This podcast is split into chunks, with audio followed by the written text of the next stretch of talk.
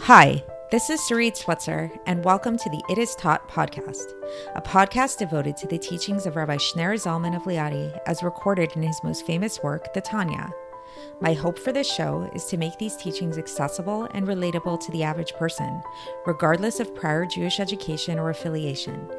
The episodes follow the prescribed daily study portions and are meant to serve as practical lessons in how to live your life as your true self and develop an authentic and powerful relationship with your Creator.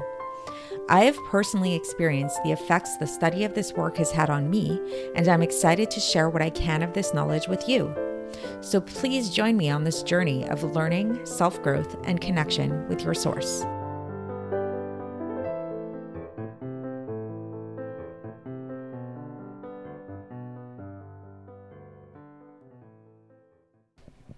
Hi, and welcome to the It Is Taught podcast. This is episode 447 for the 21st of Shvat in a regular year.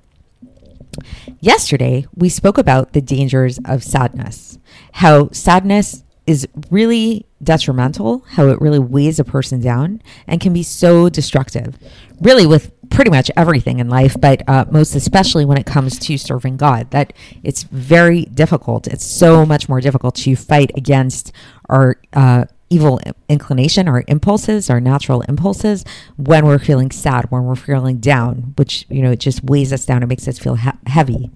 So, okay, so good to know. We don't want to be sad, right? I mean, who wants to be sad? It's not a pleasant sensation feeling sad. Um, so, how do we avoid sadness? How do we overcome sadness when it inevitably arises? Because we know, you know, all of us know we, life is filled with challenges. Life is not always hunky dory.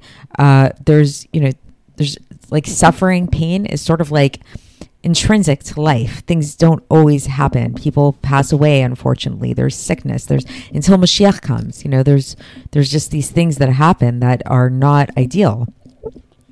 So, how can we avoid sadness when we're living in the reality of this world, when we're living in this galus and this exile that we're, with, we're within?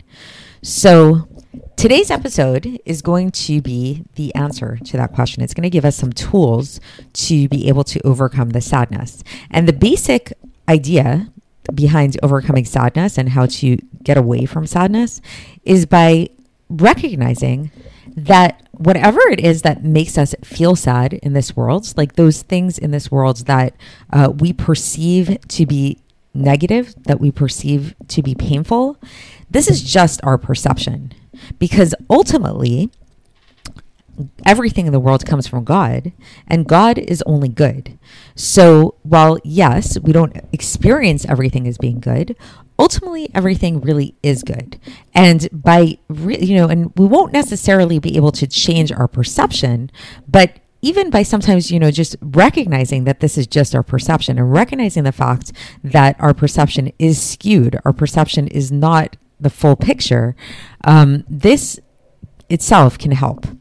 So, a famous example that's often given for this is like in the case of uh, surgery. So, it's like if ima- imagine if you've never heard of surgery before, you don't know what surgery is. Let's say it's a you know somebody from another planet or another country where they don't do surgery, and they walk into a room and they see this man lying on a table, and he's oh his he's bleeding and he's you know his organs are exposed and there are people around him uh, who are cutting him open and you know pricking him and doing all kinds of things. I mean, seeing that image is very scary, you know, and it's it looks like these people are harming him. It looks like that this man is um, going through something extremely horrible, like a really traumatic. Um, experience that uh, that has no value. Like why why are they being so torturous and why are they why this like very sadistic thing. But then when you zoom out and when you actually recognize the context of what's going on and you recognize the facts that no, these are surgeons who are operating on this man and it's actually in order to save his life. And this is actually a very good thing. And we're very pr- so privileged to have surgery in our lives.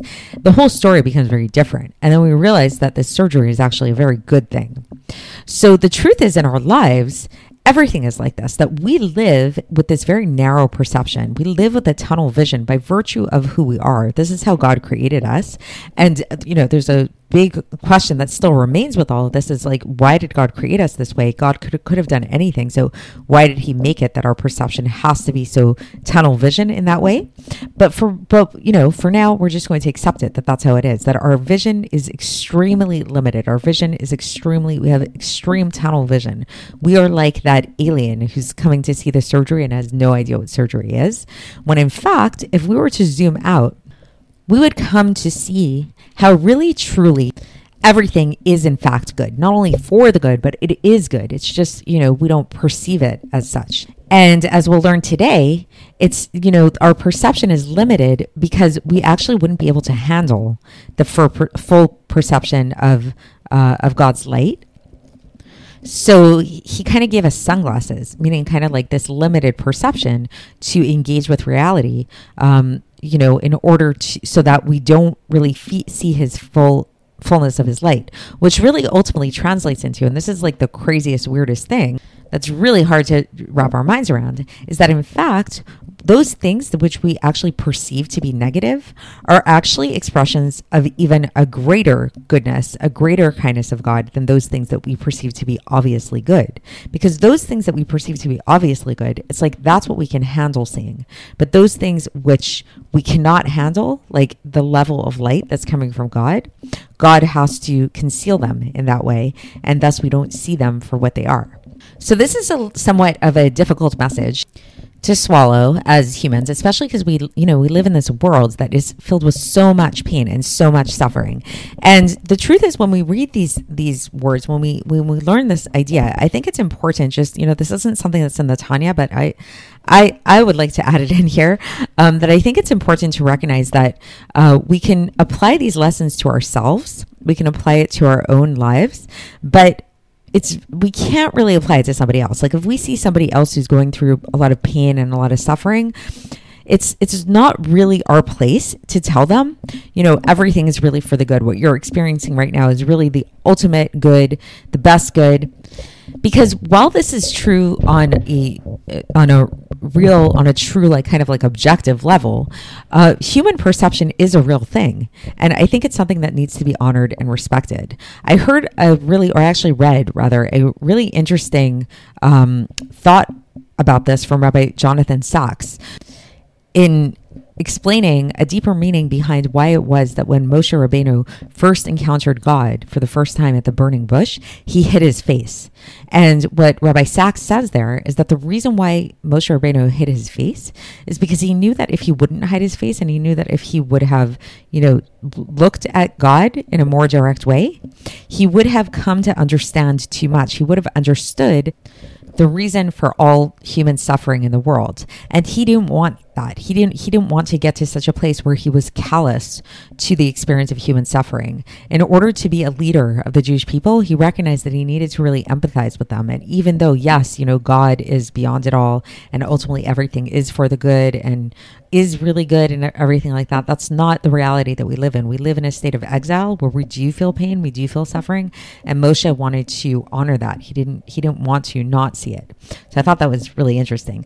Uh, but that's that's sort of a side note to today's message. And so today's message, as we'll see, is really all about uh, giving us, giving every individual uh, something to meditate upon when they are in this down state, when they're in this state of sadness, and they want to lift themselves out of it. How, what to do, what, how to, how to do this. So, for context, we are in the middle of chapter 26 of Likutei Amarim.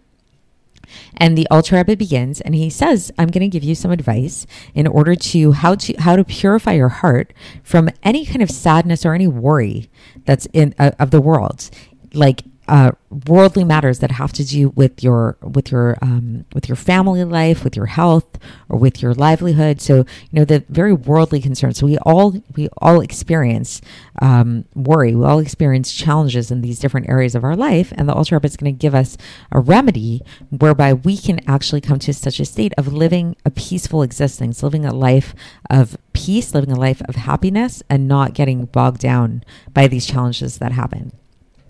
And so, how do we do this? So, the Alter Rebbe says that there's a well known saying that comes from the Mishnah in Masechet Brachos, chapter 9, Mishnah 5, where it says, So when a person recites a blessing, just as a person recites a blessing when something good happens, we're also supposed to recite a blessing when something perceived as bad, quote unquote, happens. And the explanation that's given uh, by the rabbis for this is why is it that we're supposed to make a blessing when something that we perceive to be negative happens? Is because we're supposed to ex- accept it with happiness. Just like we accept um, things that are openly revealed to be good to us we accept those as happy you know like like it's so easy you know just kind of like explain this a little bit. You know you ever hear people say like oh it's hashgacha pratis. That's so amazing that that happened like I remember one time uh, I called a school, you know, uh, for my business. I was trying to do a sales call, and I called up a certain school, and I I asked about the after school program, and I said that you know I offer yoga classes for after school programs, and the guy I was speaking to on the phone said, "Oh, that's so funny! I literally just came out of a meeting, and we are just talking about how we need a yoga teacher." So that's hashgacha pratis, right? It's divine providence. We we get so joyous and so thankful when those things happen, but the truth is, divine providence providence isn't only just present in those moments, in those instances when we see it. I mean, it's very nice that God gives us like little gifts like that of times that we see it. But the truth is, everything is divine providence. When we miss that subway, when we're, you know, when we come late for something, when God forbid, you know, people get sick, and, uh, you know, just there's so many different examples of things that are not great uh, on some on a small scale, some on a greater scale to our perception. These two are divine providence. So everything is for the everything is good. So gamzu letova. Everything is for the good. This is where that phrase comes from. Everything is for the good. It's just that it's not necessarily perceived as such to our eyes of flesh. Uh, why? Okay, so how is this the case? So good question, right? So if everything's good, how come we don't see it as such? How come we don't see that it that it's all good? Because there are some things, these things that we don't perceive to be good, but that are in fact good. They're coming from a world which is known as the Alma de Tkasia, the world, the hidden world, the hidden spiritual world, which is above the Alma de Sgalia, the revealed world.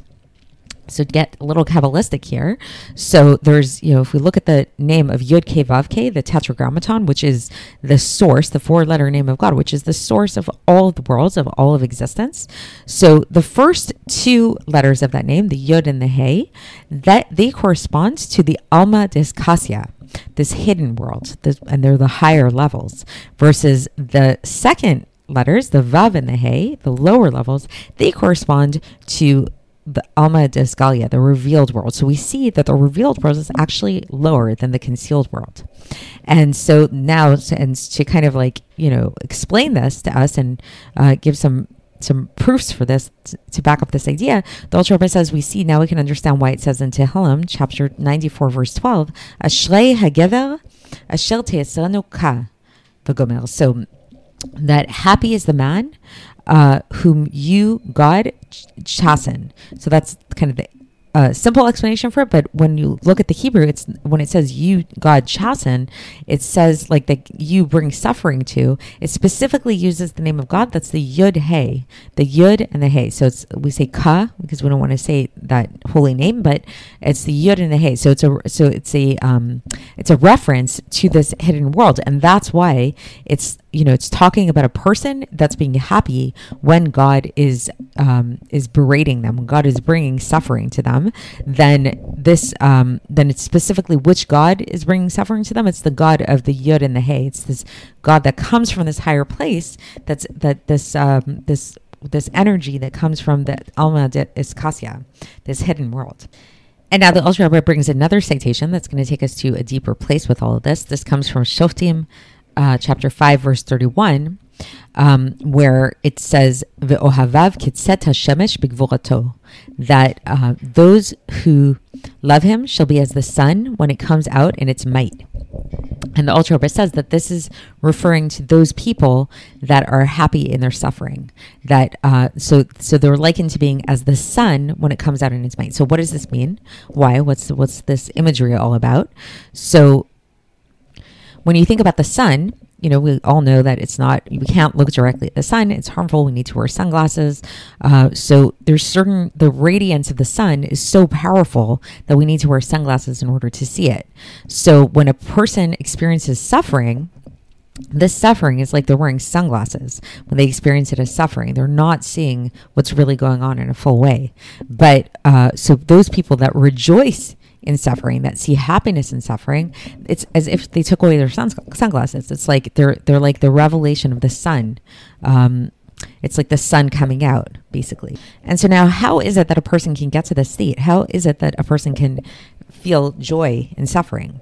So this is when they recognize that uh, that the greatest joy is in being close to God, and it's greater than anything in this world, any life in this world, uh, as it's written in Tehillim chapter sixty-three, verse four: "Ki tov mechaim v'gomer," that your kindness, meaning God's kindness, is better than life itself.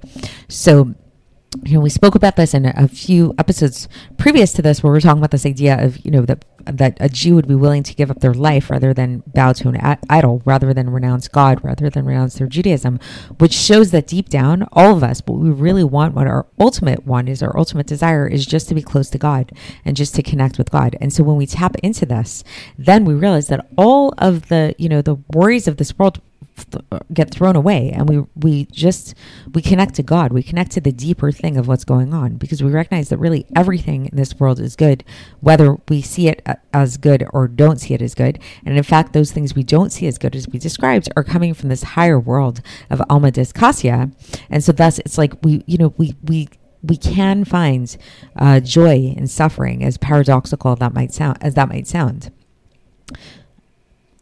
and indeed the connection that a person can experience um, the the nearness to God in this world in this concealed world in the Alma Cassia the closeness that a person experiences with God in that world is uh, is infinitely greater and infinitely more sublime. Um, because as it says in Habakkuk chapter 3, verse 4, Sham chivayon uzo, that there his power is lodged, there God's power is lodged.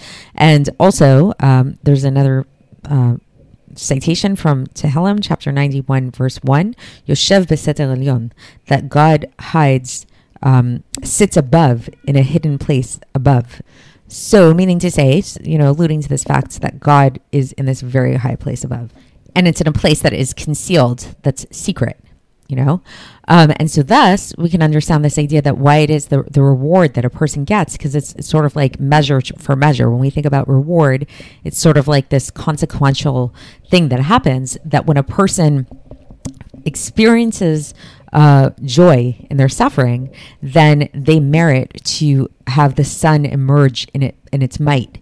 Um, and what this really means ultimately is that in the future to come, then we know that the uh, that the sun is actually going to emerge from its sheath in um, in a physical way and also in a spiritual way. Like everything's going to be revealed. We're going to see actually how everything really is good you know so all those things that we can't experience now as being truly good are will be experienced in the future as being really good. And that and the hidden world will be revealed at that time. And it will shine really brightly. And you know anybody who wants to get close to god uh, can actually find shade in its um in its shadow. So it's and this is sufficient uh, explanation for the understanding the Alter Rebbe says in conclusion here, which kind of alludes to the fact that there's a lot more depth going on here, but this is where where he's going to get up to here for now. Um, but the basic idea, the basic takeaway from it all, is that ultimately everything is good. Ultimately, everything comes from God. We don't re- uh, um, perceive it to be as such, but we can try as best possible to try to meditate in those instances where uh, thing where life doesn't always go as planned. And you know, we can start in small ways. You miss your subway stop, your alarm doesn't go off. You know, the ice cream store doesn't have your favorite flavor, silly things like that, that, you know, minor annoyances of life. If we can find a way in those moments to accustom ourselves to saying to saying gam tova. This too is for the good. This is actually good. This is hashgacha pratis just as much as you know the fact that the other ice cream store the other day happened to just get in exactly my perfect flavor of ice cream and I got the last batch of it or you know whatever it is. Then the more we train ourselves to recognize that how, the way that we perceive reality to our eyes of flesh and blood is not the true reality and that there's much more going on and that truly everything is for the good this will accustom ourselves so that in the future times when everything is really revealed we will be able to accept it as such. We'll be able to um, be apt conduits for it all. And we'll actually be much happier people in general in our lives right now because it's again, it's all about your perception. It's like there's so many things in life. Like, yes, there's some things that are really horrible, much, much worse than, you know, not getting your favorite flavor of ice cream or missing the subway, of course. And I don't want to minimize that. But as much as we can, try to uh, see the good, try to um, recognize that there is good, even if we don't see it and even if we can't perceive it. Even just like saying it and like kind of like a chant, you know, that like everything is for the good. This is all good. God is good. You know, I just can't see it. It's actually a higher good because it's coming from this hidden world. It actually will bring us into a better state of being and a better state of mind and hopefully alleviate alleviate some of that sadness so that's the end of the section for today and uh, we'll continue along these lines tomorrow when we start to explore um, how to overcome feelings of sadness in regards to spiritual things, like being self critical and things like that, and not letting these. Uh, these these feelings get us down. So stay tuned for that, and I'll speak to you then. Thanks for listening to the It Is Taught podcast, hosted by Sarit Switzer. This podcast is dedicated in loving memory of my maternal grandfather, Abraham Yitzchak ben Binyamin HaKohen of blessed memory. Music by Shoshannah. If you enjoyed this episode and would like to support the show, please share it with others and subscribe on YouTube, Apple iTunes, Spotify, or wherever you listen to podcasts. And make sure to leave us a five star review. To find out more about the It Is Taught project, including more information on my soon to be published book, please visit our website, itistaught.com. To catch the latest from me, follow me on Facebook, Instagram, and Twitter. Looking forward to speaking with you tomorrow, and until then, have a great day.